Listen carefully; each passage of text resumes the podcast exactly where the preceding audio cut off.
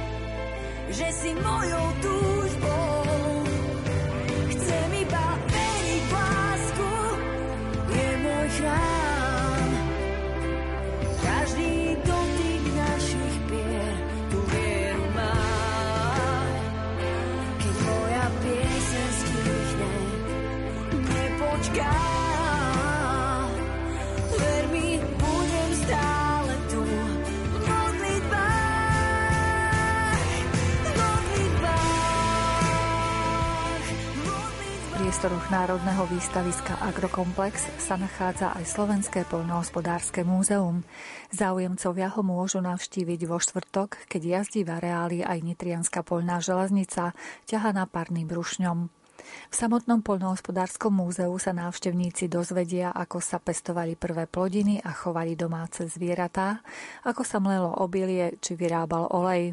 Viac sa dozvieme od vedúceho múzea pána Vladimíra Kopana. Slovenské polnohospodárske múzeum mapuje dejiny polnohospodárstva od najstarších čias po súčasnosť na Slovensku. A čo všetko teda tu máte? Máme tu viacero expozícií. Jedna sa venuje najstarším dejinám polnohospodárstva od nejakého praveku až po nejaký stredovek. Potom tu máme expozíciu polnohospodárskej techniky, expozíciu polnohospodárskeho letectva a potom v dolnej časti múzea sa nachádza skanzen, kde sa nachádza niekoľko objektov historických budov. Ak by sa človek tak náhodne prišiel, kedy tu nájde nejakých odborníkov, ktorí by mu poradili a vysvetlili, čo sa nachádza v tých jednotlivých objektoch? Múzeum je v súčasnosti zatvorené. My sme otvorení v podstate iba vo štvrtok, kedy jazdí Nitrianská polná železnica. Tá jazdí v pravidelných časoch a v rámci toho sme otvorení aj pre verejnosť. Čiže v tom čase, kto príde, tak ho posprevádzame a môže sa odviezť na tej Nitrianskej polnej železnici. Čiže v rámci toho sprievodcovstva, čo ukážete tým ľuďom, ako sa konkrétne v tom danom čase robilo, treba aj na poli, s akými mechanizmami, ako sa to spracovávalo? V podstate delíme celé múzeum na dva okruhy. Prvý sa týka múzea, kedy teda ľudia si môžu pozrieť tú polnohospodárskú techniku, expozíciu venovať najstarším dejinám polnospodárstva a potom letectvo. A v dolnej časti sprevádzame okruh Skanzen a tam ukazujeme jednotlivé objekty, ktoré tu máme. Čiže to je ten konzum, škola, lisovňa oleja, čistička osív a tak ďalej. Takže si vlastne môžu pozrieť v Skanzene tie staré technológie, ako sa treba čistilo to obilie, ako sa lisoval olej a tak ďalej. Organizujete aj nejaké také spoločenské akcie, kedy pozvete širokú verejnosť naraz v priebehu jedného, dvoch dní a že im to tiež predstavíte? Prípadne do konca roka plánujete ešte niečo? My sa teraz na jednom takom podujatí stretávame. Ťažko povedať, zatiaľ máme v pláne, zvažujeme, že by sme 2. oktobra robili podujatie že Babie leto v SPM, ale to je zatiaľ úplne v pracovnej rovine, skôr iba v mojej hlave by som povedal. Takže uvidíme, ako sa bude vyvíjať protiepidemiologické opatrenia a všetky tie veci okolo. Zároveň v súčasnosti sa venujeme trošku inej činnosti než tej prezentačnej. Robíme teraz revíziu zbierkového fondu, ktorá nám teda vyplýva zo zákona táto povinnosť, takže primárne sa venujeme tomu a preto sme teda aj zatvorení a preto nejak extra veľa podujatí neplánujeme, skôr by sme teda budúci rok od nejakého marca chceli začať s tým, že by som bol rád, keby každý mesiac aspoň jedno nejaké sobotnejšie podujatie máme. Keď ste spomenuli tú revíziu, môžeme našim poslucháčom povedať, čo také najstaršie, najväčšie tu máte? Niečo naj? My tu máme veľké množstvo zaujímavých vecí. Máme tu veľké parné oračky, Čiže to je, myslím, že také fakt, že špecifikum, ktoré inde na Slovensku a možno aj v Strednej Európe sa bude len veľmi ťažko hľadať. Potom tu máme celku zaujímavé voskové modely starých ovocných druhov. Tie sú veľmi pekné a vyzerajú skutočne ako živé. Čiže tie pochádzajú z tých 30. rokov 20. storočia. Potom tu máme asi najväčší je Antonov, praškovacie letadlo, ktoré tu máme v hangári a potom rôzne ďalšie také veci. To záleží od konkrétneho návštevníka, čo asi konkrétne chce vidieť. Niekoho zaujímu staré obrazy, niekoho zaujíma keramika, niekoho zaujímu práve polnospodárske stroje, takže to záleží na tom konkrétnom návštevníkovi. V každom prípade si myslím, že kdokoľvek sem príde od malých detí až po dôchodcov, tak si na to svoje príde a nebude odtiaľ odchádzať sklamaný. Teraz máme možnosť vidieť množstvo rodín, ktoré prichádzajú k vám do múzea. O čo majú podľa vás najväčší záujem práve deti? Deti najviac zaujíma, a teda dneska to nie je síce vidieť, ale vo vrchnej časti múzea máme jednak to letectvo, tam sú dve lietadlá, takže to ich vo veľkej miere vždy zaujíme. A potom tu máme aj niekoľko hasičských vozidiel a tie štandardne teda zaujímajú deti. A potom sú to traktory a kombajny, ktoré tu teda tiež máme. Plánujete do budúcna ešte nejaké exponáty získať alebo treba sa aj rozšíriť priestor múzea alebo nejaké ďalšie aktivity? To všetko záleží od toho, ako sa bude vyvíjať situácia, teda nakoľko teda v súčasnosti nejaké tie finančné prostriedky na akvizičnú činnosť nemáme a ani priestorové možnosti, takže bude to záležiť od toho, ako sa bude vyvíjať situácia do agrokomplexu, respektíve ako sa ministerstvo podhospodárstva rozhodne, aké bude ďalšie smerovanie múzea. Zapájate sa aj do nejakých projektov alebo aj do výskumu? Múzeum v súčasnosti tým, že patrí pod agrokomplex, tak nemá samostatnú právnickú subjektivitu. Tým pádom nemôže sa uchádzať o žiadne granty, lebo teda agrokomplex je štátny podnik a tým pádom je od toho vylúčený a taktiež je nás príliš málo, aby sme sa venovali nejakej vedeckej činnosti. Čiže ak pozveme našich poslucháčov sem do vášho múzea, tak vo štvrtok predovšetkým ešte majú šancu do konca leta? No ja dúfam, že tie štvrtky podržíme si čo najdlhšie. Ja dúfam, že ešte aj v priebehu oktobra, novembra my máme aj kryté vozne, takže ak sa podarí, tak budeme jazdiť dúfam, že stále až, až do Vianoc. Vrcholom býva vlastne sezónny potom Mikulášsky vlak v SPM, takže myslím, že dovtedy dúfam, že budeme jazdiť a potom zase od nového roku. Ten štvrtok by sme si chceli tak nejak zachovať ako pravidelnú jazdu, aby sa aj ľudia naučili, že keď majú prísť do toho múzea, tak ten štvrtok bude taký ideálny. Takže v ten deň pozveme aj našich poslucháčov z ostatných častí Slovenska. Budeme radi. Keď si prejdete rozsiahle polnohospodárske múzeum, nezabudnite zájsť aj do oddychovejšej časti, kde vám ponúknú šálku tradičnej melta kávy. Expozíciou vás posprevádza pracovníčka múzea pani Jana Barčáková. Je to konzum, je to starodávny obchod s kaviarničkou. Tu si môžu návštevníci pozrieť, že čo sa vlastne všetko predávalo v takom obchode.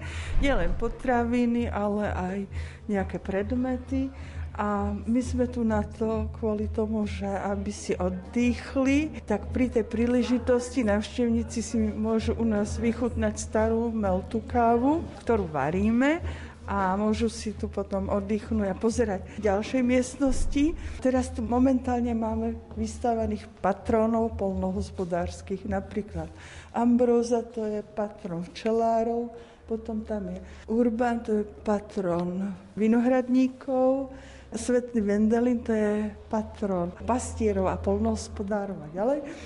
Svetý Lukáš, to je zase patron umelcov, učiteľov a tak ďalej. A najznámejší asi je svätý Florian, patron hasičov. Ešte tu máme svätého Svorada, ktorý je patron Nitry, lebo sa nachádzame v Nitre. A keďže táto výstava bola sprístupnená, keď bol Mikulášsky vlak, to bolo ešte pred covidovou dobou, tak svätého Mikuláša sme nemali na podstavci, lebo behal medzi deťmi. Čo všetko predtým tí ľudia si mohli v takom konzume kúpiť?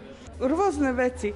Tak ako teraz myslíme, že to je nejaká nová doba, keď si všetko pod jednou strechou môžeme kúpiť, ale vlastne to už bolo aj predtým, že tiež si ľudia všetko mohli kúpiť pod jednou strechou, len to bolo samozrejme v menšom ponímaní. Či by sme to dokázali identifikovať? Vidíme váhy, sitka, nejaké nosiče?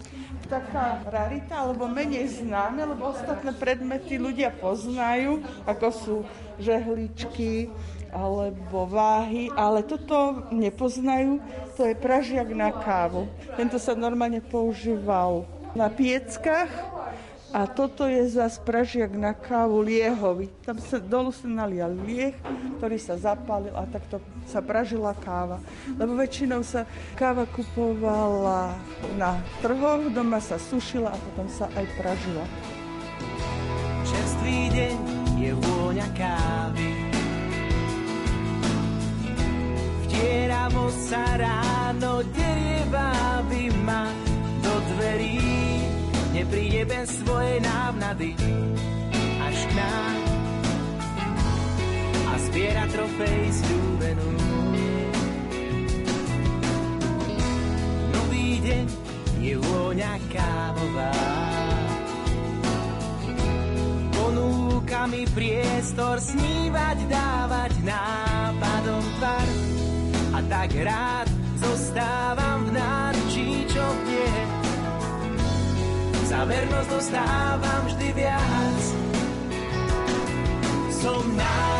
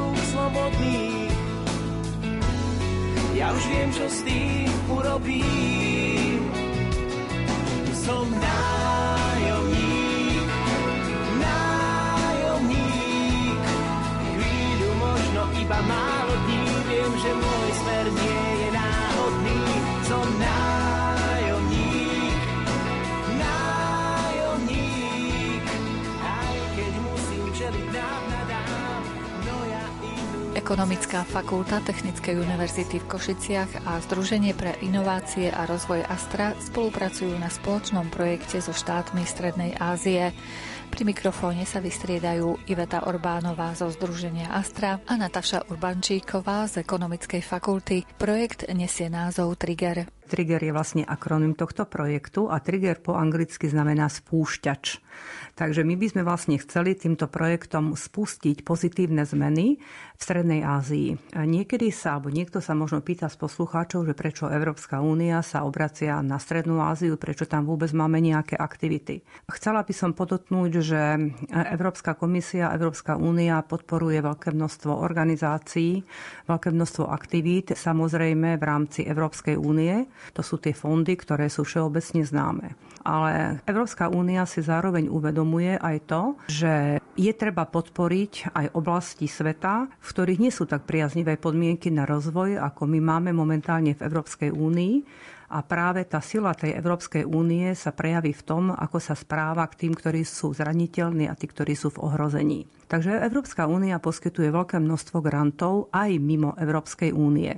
A táto schéma, v rámci ktorej je projekt, ktorého akronym je TRIGGER, je tzv.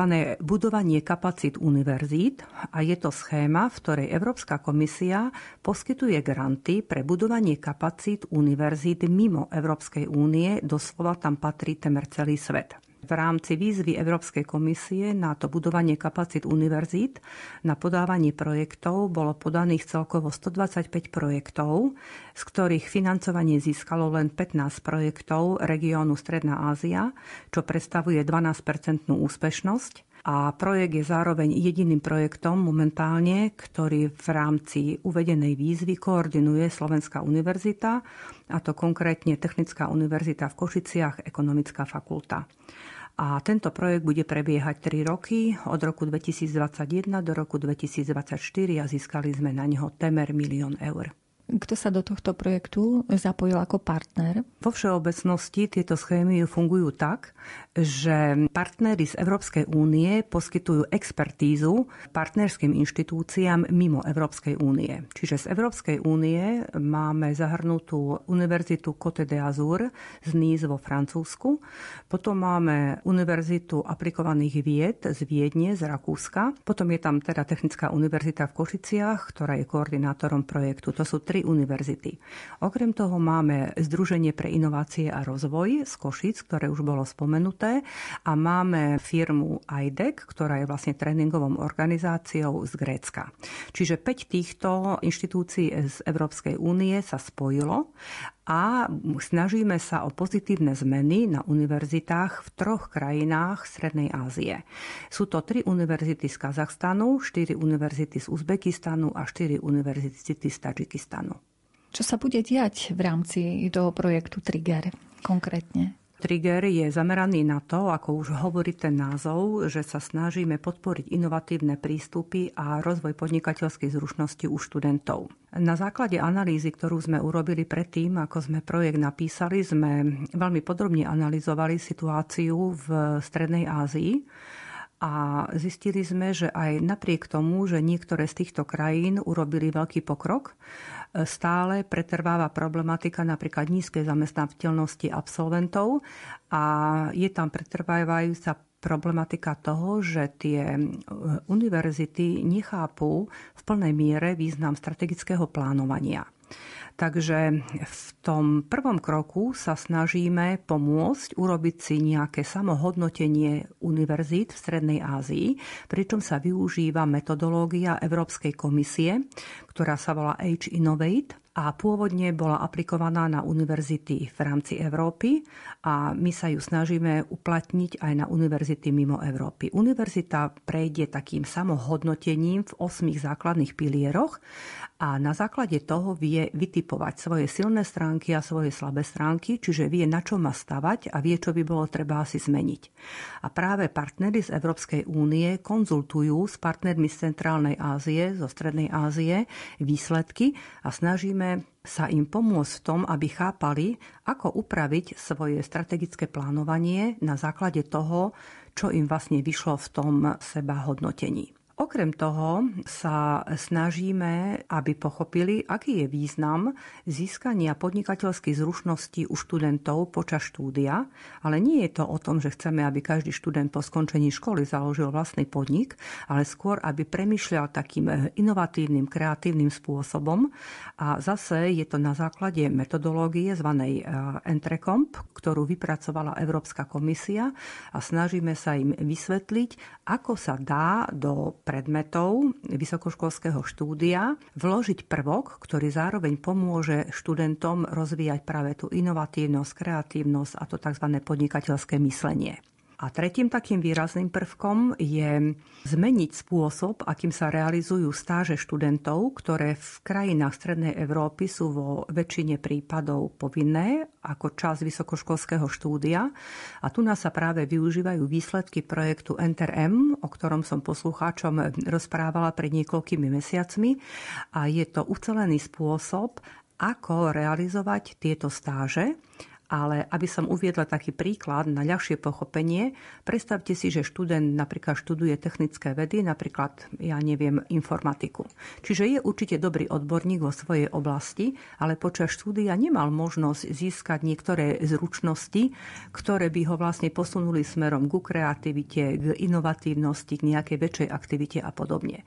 Čiže my sa snažíme ukázať, že tie stáže nemusia byť iba o tom odbornom aspekte, o tej odbornosti, ktorú študent študuje, ale práve im treba pomôcť k tomu, aby boli v stave rozvíjať aj tie iné zručnosti, ktoré sú nevyhnutné na trhu práce. V tomto prípade môžeme byť úplne konkrétni. Keď sme hovorili o študentoch IT smerov, títo študenti sú odborníci, všeobecne považovaní sú za zvláštnych ľudí, ktorí nevedia komunikovať. A povedzme, že táto stáž im pomôže ukázať alebo pochopiť, že aha, ja som síce odborník na svojom poli, ale zároveň, aby som sa uplatnil, aby som bol platný pre svojho zamestnávateľa, musím vedieť správne komunikovať. Musím byť schopný požiadať o pomoc alebo tú podporu pomoc poskytnúť nejakému inému spolupracovníkovi. Čiže ako vidíte, Trigger je vlastne tento projekt zameraný na študentov cez zmenu v programoch univerzít. Znovu, centrom všetkého je študent cez zmenu programov univerzít alebo aj cez zmenu prístupu ku odborným stážam. A hovoríme o tom, aby ten študent vyšiel nie len s diplomom, vyšiel z univerzity alebo skončil univerz, univerzitné štúdium, nie len s odborným diplomom, nie len s odbornými znalosťami, vedomostiami, ale aj s tými podnikateľskými, ktoré mu umožnia sa stať platným zamestnancom čím skôr. All over the world this gospel is bearing fruit and growing All over the world, this gospel is bearing fruit and growing. All over the world, this gospel is bearing fruit and growing. As it has been all over the world, this gospel is bearing fruit and growing. As it has been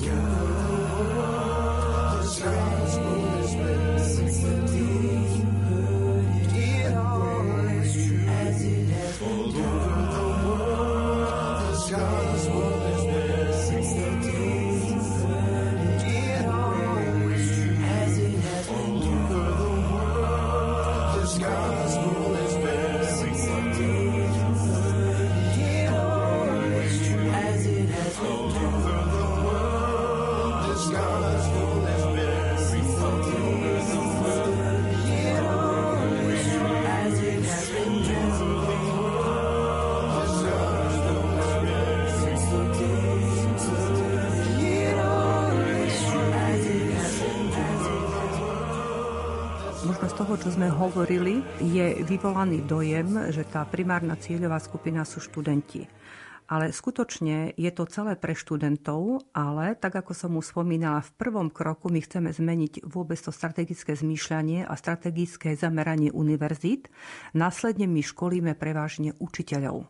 Budú prebiehať tri školenia po dva týždne, ktoré budú vo Francúzsku, vo Viedni a v Aténach A my prostredníctvom týchto učiteľov vnášame zmeny do vzdelávacieho procesu, ktoré sa následne premietnú do toho, že ten študent bude lepšie pripravený na trh práce a samozrejme na konci, ako sme už spomínali, budú aj konkrétne praktické stáže pre študentov. Hej, čiže ideme o tej najvyššej úrovne vlastne celkovo plánovanie, stratégia univerzít na úroveň učiteľov a odtiaľ na úroveň študentov. Ktoré konkrétne univerzity alebo organizácie v Strednej Ázii prijavili záujem o tento projekt? Čo sa týka nejakých konkrétnych názvov, tak asi vám nič tie konkrétne názvy nebudú hovoriť. Môžem povedať, že my sme veľmi dbali na to, aby sme nemali univerzity iba z hlavných miest. My sme práve chceli to, aby sme mali univerzitu jednu stále z hlavného mesta, ale práve sme brali univerzity, ktoré sú častokrát veľmi vzdialené. Napríklad Korošská univerzita z mesta Koroch v Tadžikistane je ďaleko v Pamíre, vysoko v horách. Máme tam univerzitu univerzity, ktoré sú úplne na afgánskej hranici a podobne. To znamená, našim cieľom bolo práve zobrať univerzity, ktoré sú možno znevýhodnené kvôli tej geografickej polohe, nemali ešte nejaké takéto projekty a priniesť zmenu práve tam. Ale nakoľko Pracovať v Strednej Ázii niekedy nie je možno až tak ľahké pre nás, predsa nie sme naučení, majú nejakú inú kultúru práce a podobne. Je vždy prospešné, keď máte aspoň jedného partnera z danej krajiny, ktorý je už skúseným partnerom. A ten skúsený partner potom prenáša tie svoje skúsenosti a pomáha nám s univerzitami, ktoré ešte nemali takéto šance a ktoré ešte možno potrebujú pomoc a nejaké konzultácie a podporu.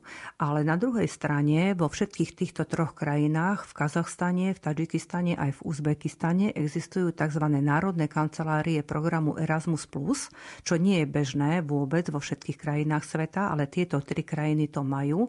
To znamená, my v prípade potreby sa vieme obrátiť aj na ten najvyšší orgán, ktorý tieto tri krajiny majú a oni potom vlastne prichádzajú na naše akcie, ako monitorujú progres a v prípade prípade, že treba intervenciu, tak potom zasiahnu na niektorej z týchto partnerských univerzít. Tu by som ešte možno rada podotkla, že náš projekt sa začal 15. januára 2020 za veľmi komplikovaných podmienok pretože v etape, keď som ten projekt písala, ja som fakticky nepoznala žiadneho partnera z týchto univerzít. My sme mali online novú komunikáciu a je veľmi ťažké riadiť projekt, kde máte 14 partnerov a kde momentálne pracuje cez 60 ľudí a nemali ste sa možnosť vidieť. Áno, poznala som partnerov z Európy, ale nie partnerov z tej Strednej Ázie. Takže práve ten COVID a tie obmedzenia, ktoré súvisia s COVIDom, nám túto prácu stiažujú, ale napriek tomu sme veľmi radi, že projekt nám beží, všetky výstupy momentálne boli urobené,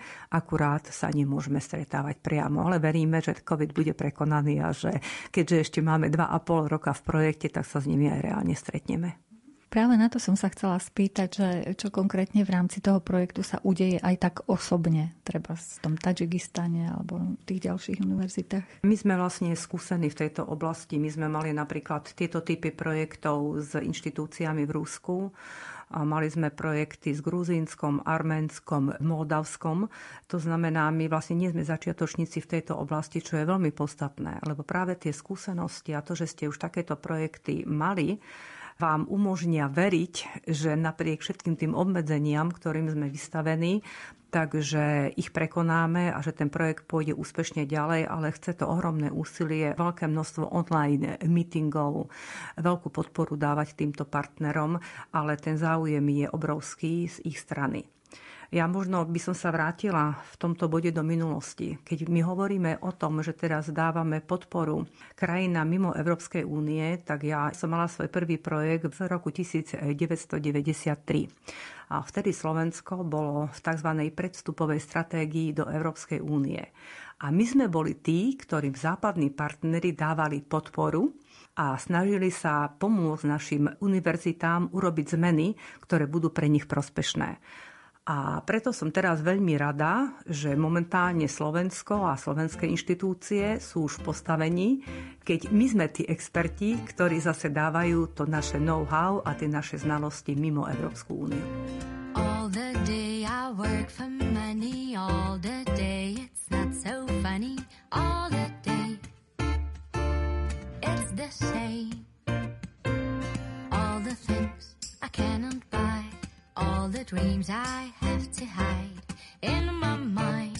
They're just in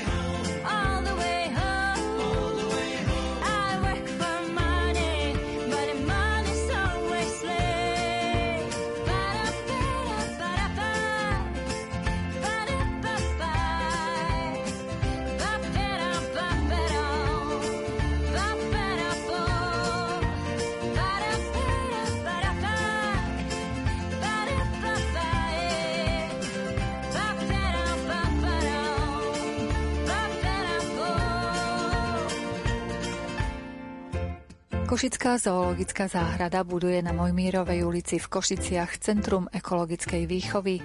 Aktivity v tomto priestore začnú výukovými programami pre žiakov základných a stredných škôl a časom tento zoodom otvoria aj pre širokú verejnosť. Súčasťou priestorov bude vyváriná expozícia, teda akvária, terária a insektária. O tomto zámere nám porozprávajú vedúca oddelenia vzdelávania pani Eva Malašová a riaditeľ Košickej zoo pán Erik Kočner. Súvisí to s tým vzdelávaním, lebo tie košické školy k nám majú trošku ďaleko. Je veľmi komplikovaný proces zobratia triedy na hodinu zoológie do zoologickej záhrady a vlastne tá hodina znamená pre tú školu pol dňa. Takto my prídeme za tou školou bližšie, slubujeme si od toho e, naštartovanie tej vzdelávacej činnosti pre košické deti, stredné aj základné školy a slubujeme si od toho trošku také rozšírenie ponuky pre toho obyvateľa a návštevníka Košic v centre mesta. Nazveme to ako taká vstupenka alebo vstupná brána, vysunuté pracovisko zoologickej záhrady, centrum ekologickej výchovy, zoodom, proste akokoľvek, z ktorého uhla zoberieme, tak si myslím, že to bude niečo, čo bude nová pridaná hodnota pre mesto Košice. Bude to otvorené len počas pracovných dní alebo aj počas víkendu? Budú My máme v pláne, keď sa to celé rozbehne, aby to bolo otvorené non-stop, to znamená aj počas víkendov, hlavne v tom zimnom období počas víkendov, pretože vtedy nie je veľmi kam ísť a samozrejme nebude to hneď v plnom rozsahu, pretože my ten dom dávame dokopy tak pomaličky. Teraz hľadáme nejakú možnosť, chceme položiť nejakú grantovú žiadosť na nejakú výzvu. V rámci toho by sme chceli urobiť tú akvarijnú expozíciu, lebo to bude finančne pomerne náročné. A zase sa podarilo sklbiť záujmy mesta ako nášho zriadovateľa zoologickej záhrady a myslím aj škôl do budúcna, pretože sa našiel v meste objekt, ktorý je mestským majetkom, ktorý my sme dostali do správy a vlastne zobudzame zabudnutý dom bývalej ľudovej školy umenia, myslím.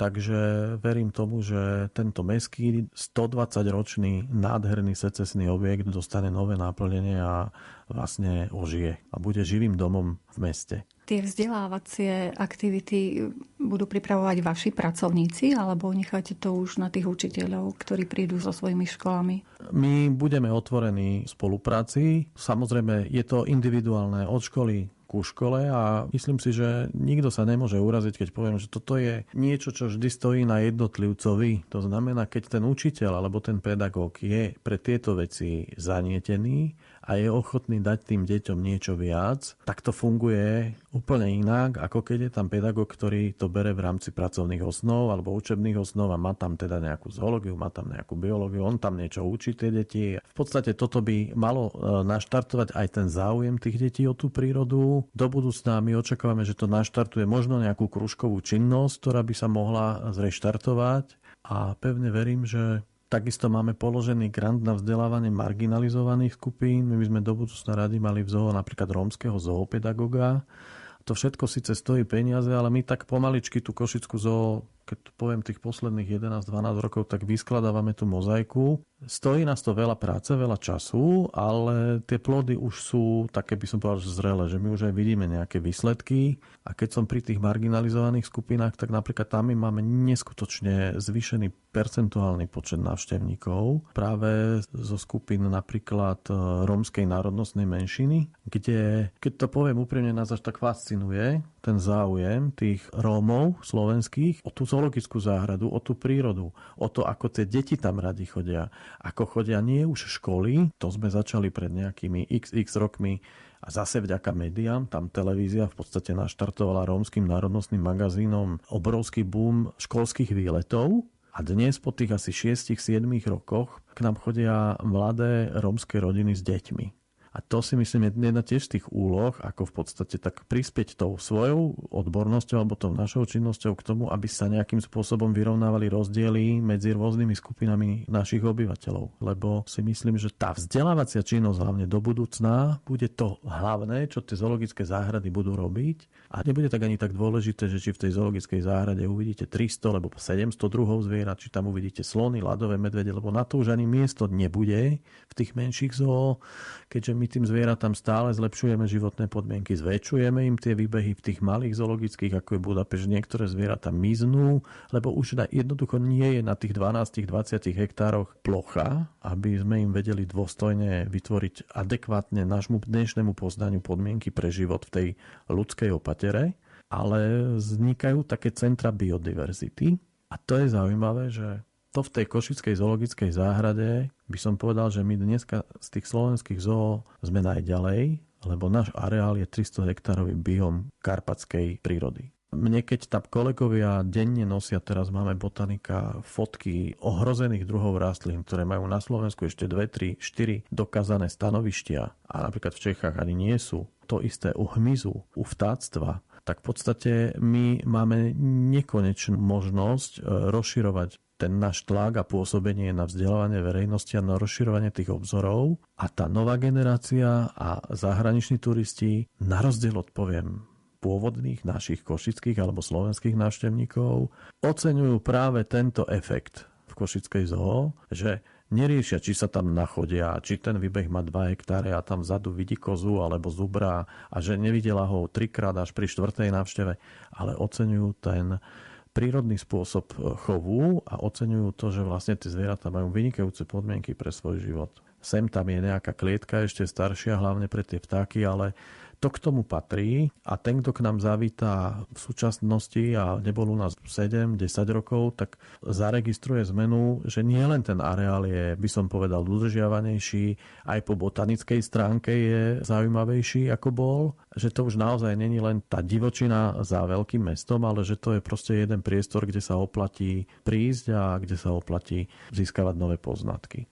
Máte zrátané svoje zvieratá, koľko ich máte vlastne? Áno, máme zratané. My tie zvieratá rátame každý rok v každej zoologickej záhrade. Sa robia koncoročné alebo novoročné inventúry. Sú zoologické záhrady, kde to dokonca robia mesačne alebo polročne. No tak my sme sa z 1500 zoologických záhrad Európy dostali v rámci prezentácie biodiverzity do prvej stovky.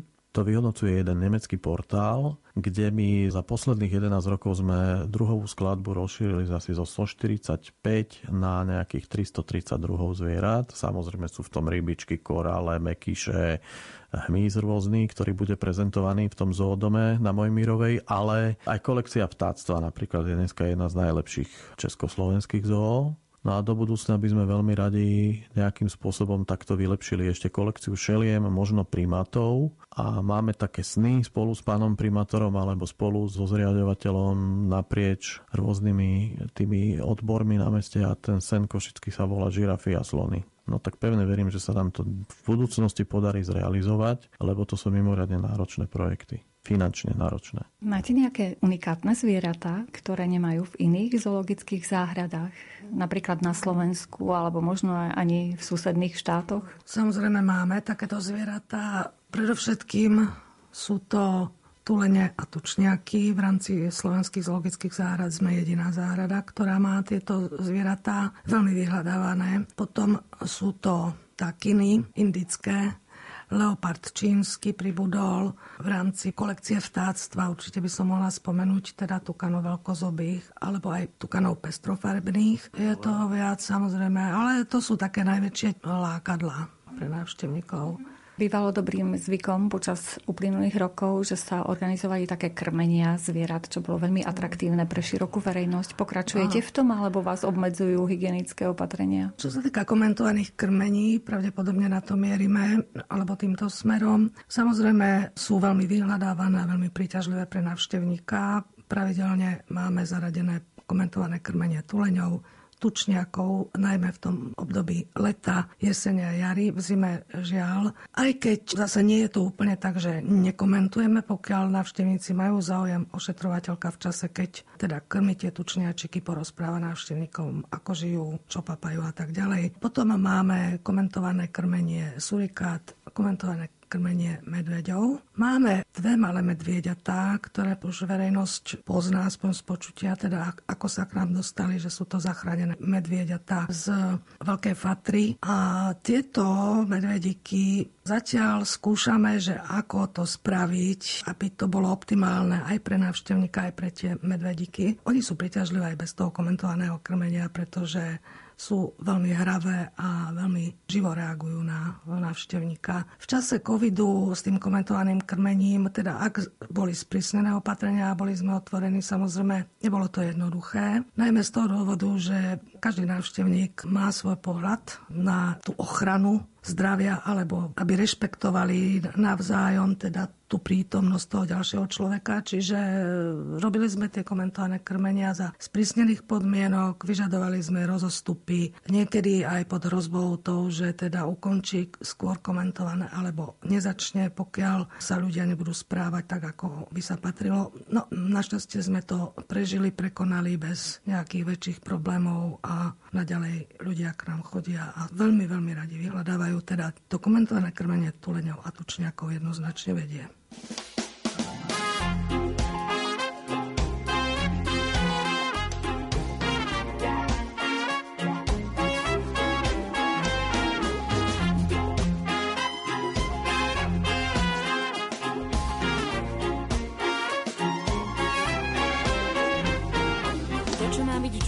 Človek z nej vyberá. Myslím, že by ujali sa aj cirkusy bez zviera.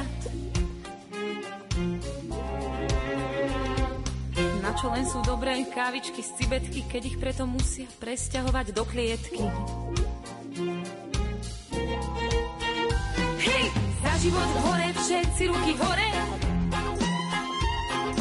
Za život hore, všetci ruky hore.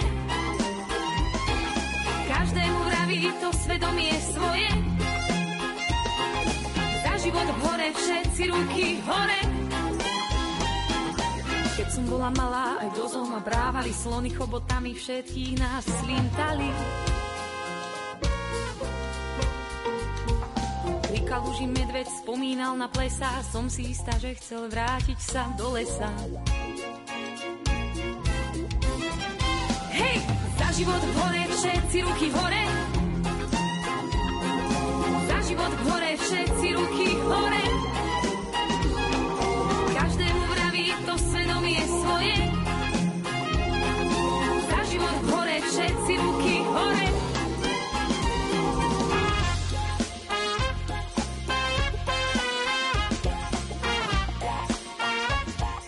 Spiským hradom v Spiskom podhradí sa pred niekoľkými rokmi zrodila literárna kaviareň. Na tomto podujatí sa začali schádzať nadšenci umeleckého slova, až z toho bola tradícia. Jedným zo spoluorganizátorov bol kňaz a historik Ľuboslav Hromiak. My sme si k mikrofónu pozvali jednu z pravidelných aktívnych účastníčok literárnej kaviarne pani Eleonoru Zvalenú. Keď sme sa s pánom Hromiakom stretli v 2017 roku, na jednej konferencii, ktorú oni vždy organizujú na jeseň a navrhol mi spoluprácu, že chcel by robiť nejaké literárne stretnutia. Nazvali sme to potom, že literárne kaviarnia.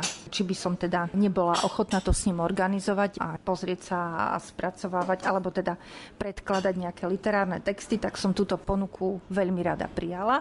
Vždy som túžila potom, aby sa stretala spoločnosť, ktorá má vzťah k literatúre, a budú o nej rozprávať a diskutovať. A to bolo prvýkrát v živote, keď sa mi naskytla takáto možnosť.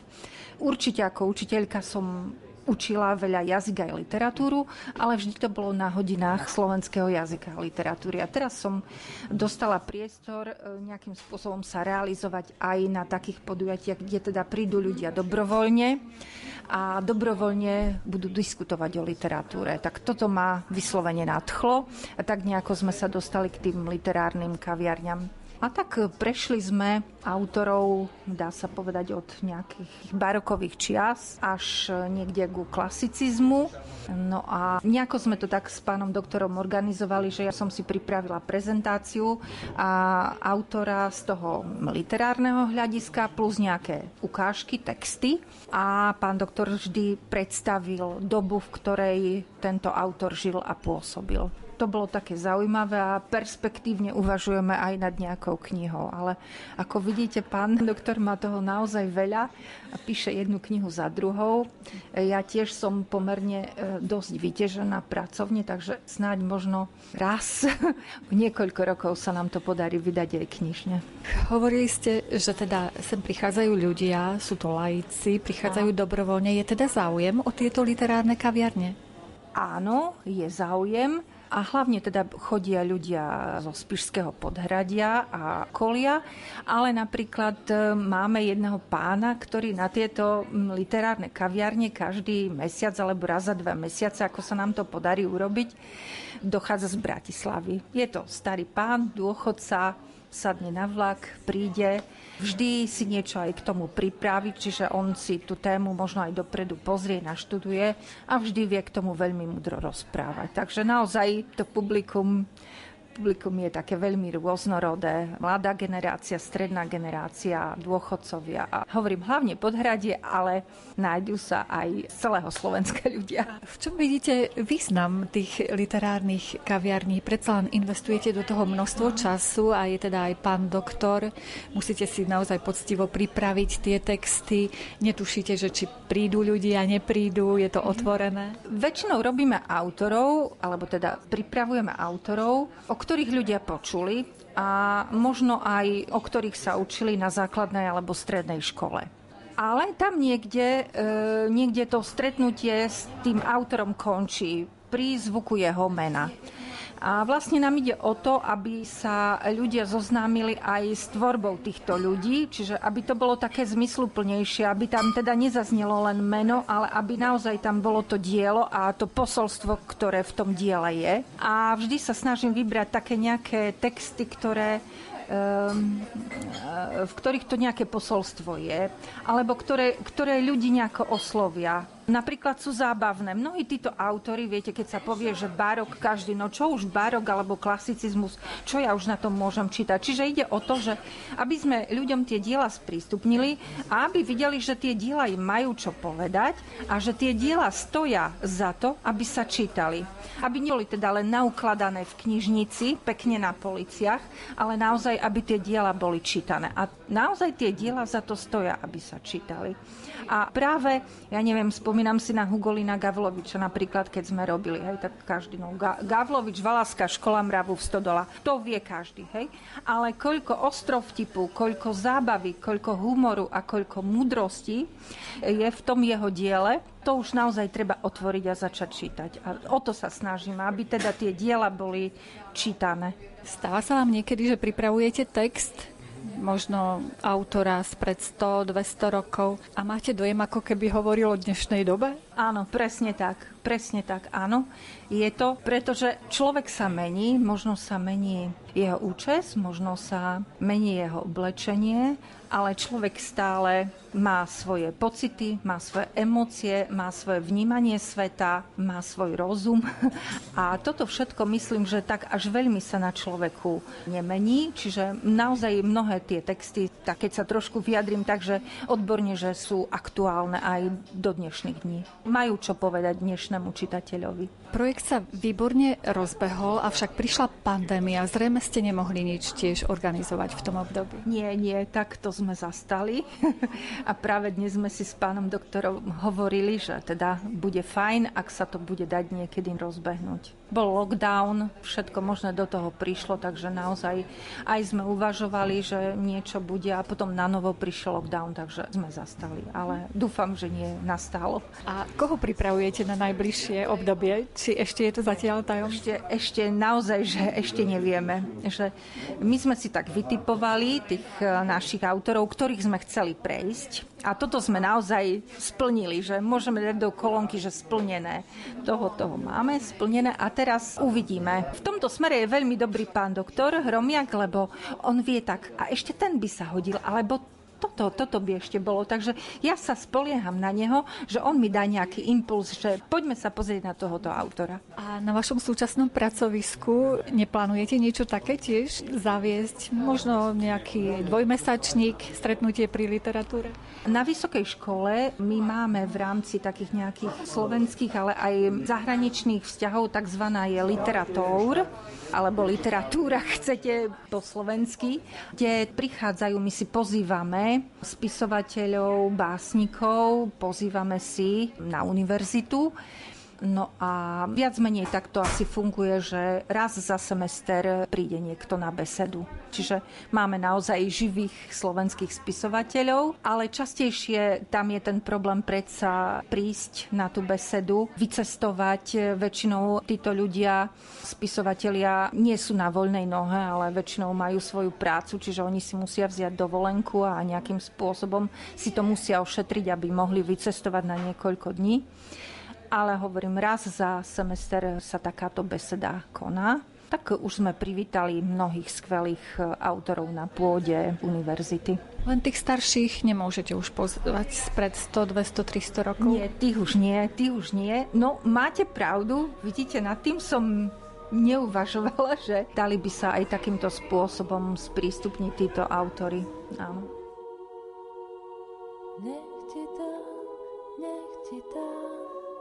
Čo si tvoje srdce žiada a nech splní každý tvoj úmysel. Nech ti dá, nech ti dá, čo si tvoje srdce žiada a nech splní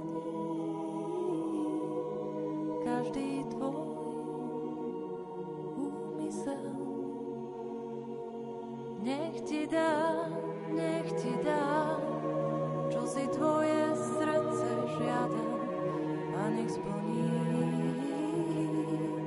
každý tvoj úmysel. Nech zaplasáme nad tvojím víťazstvom a v mene svojho Boha vstýčime zástavu. Nech hospodin naplní všetky tvoje prosby. Nech hospodin naplní Evangelická zborová diakonia v Nitre začína s výstavbou zariadenia pre seniorov. Diakonia už teraz poskytuje opatrovateľskú službu ľuďom v zrelom veku v ich domácnostiach. Projekt bol podporený peniazmi z Európskej únie a mal by byť dokončený v roku 2023. So zborovým dozorcom Jánom Hubom sme hovorili aj o tom, akým životom žije diakonia Evangelického cirkevného zboru v Nitre. Žije pestrým životom, určite. Momentálne takéto najaktuálnejšie je, že my robíme takú charitatívnu činnosť, volá sa to diakonia, zatiaľ na úrovni opatrovateľskej služby, ale práve teraz prebieha výber firmy, ktorá by mala stavať naše zariadenie pre seniorov. Čiže v týchto dňoch sa firmy prihlasujú a verím, že s Božou pomocou vyberieme takú, ktorá bude schopná to kvalitne zrealizovať tú stavbu, ktorá by mala začať už v najbližších mesiacoch.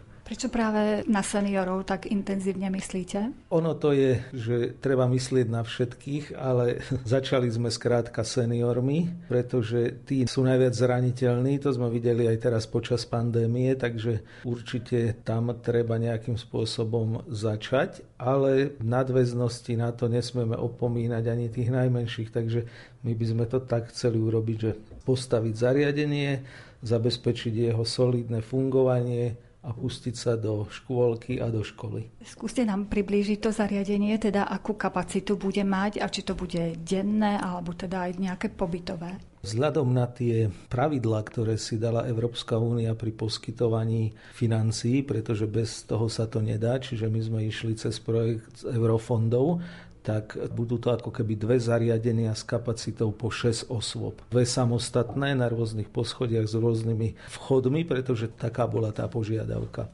Samozrejme máme tam ešte viacej izieb, ktoré do budúcnosti tiež môžu byť využité a plus tam máme, teda zatiaľ hovoríme o 12 senioroch na pobyt dlhodobý, čiže 24 hodín a plus tam máme priestory pre 28 seniorov na denný stacionár. To znamená starky, ktorí by tam chodili, ja neviem, ráno, keď sú ich deti v práci a nevedia sa o nich postarať, tu by sme sa snažili, aby čo najviac boli aktívni, aby nejak neupadli do nejakej pasivity, to znamená nejaké teda činnosti na kvázi tvorivé dielne.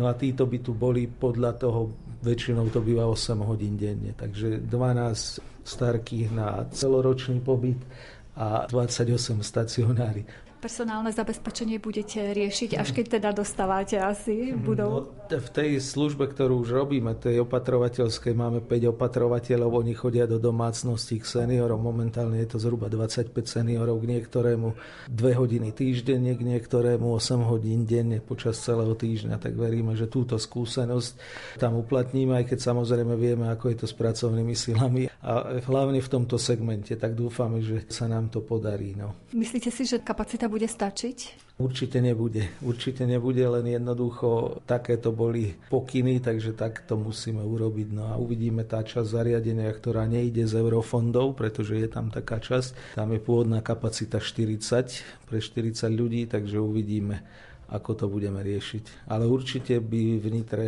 to chcelo veľa väčšiu kapacitu.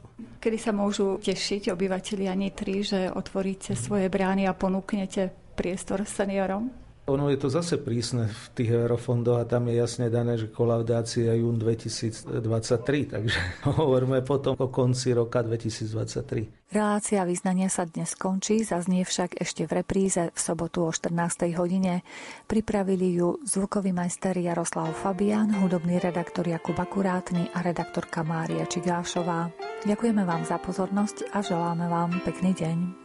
Raz za sto rokov príde čas, keď zastaví sa každý z nás. Zasiahne biznis, školu, vlak. A je čas premýšľať. Rádio Lumen, vaše katolícke rádio.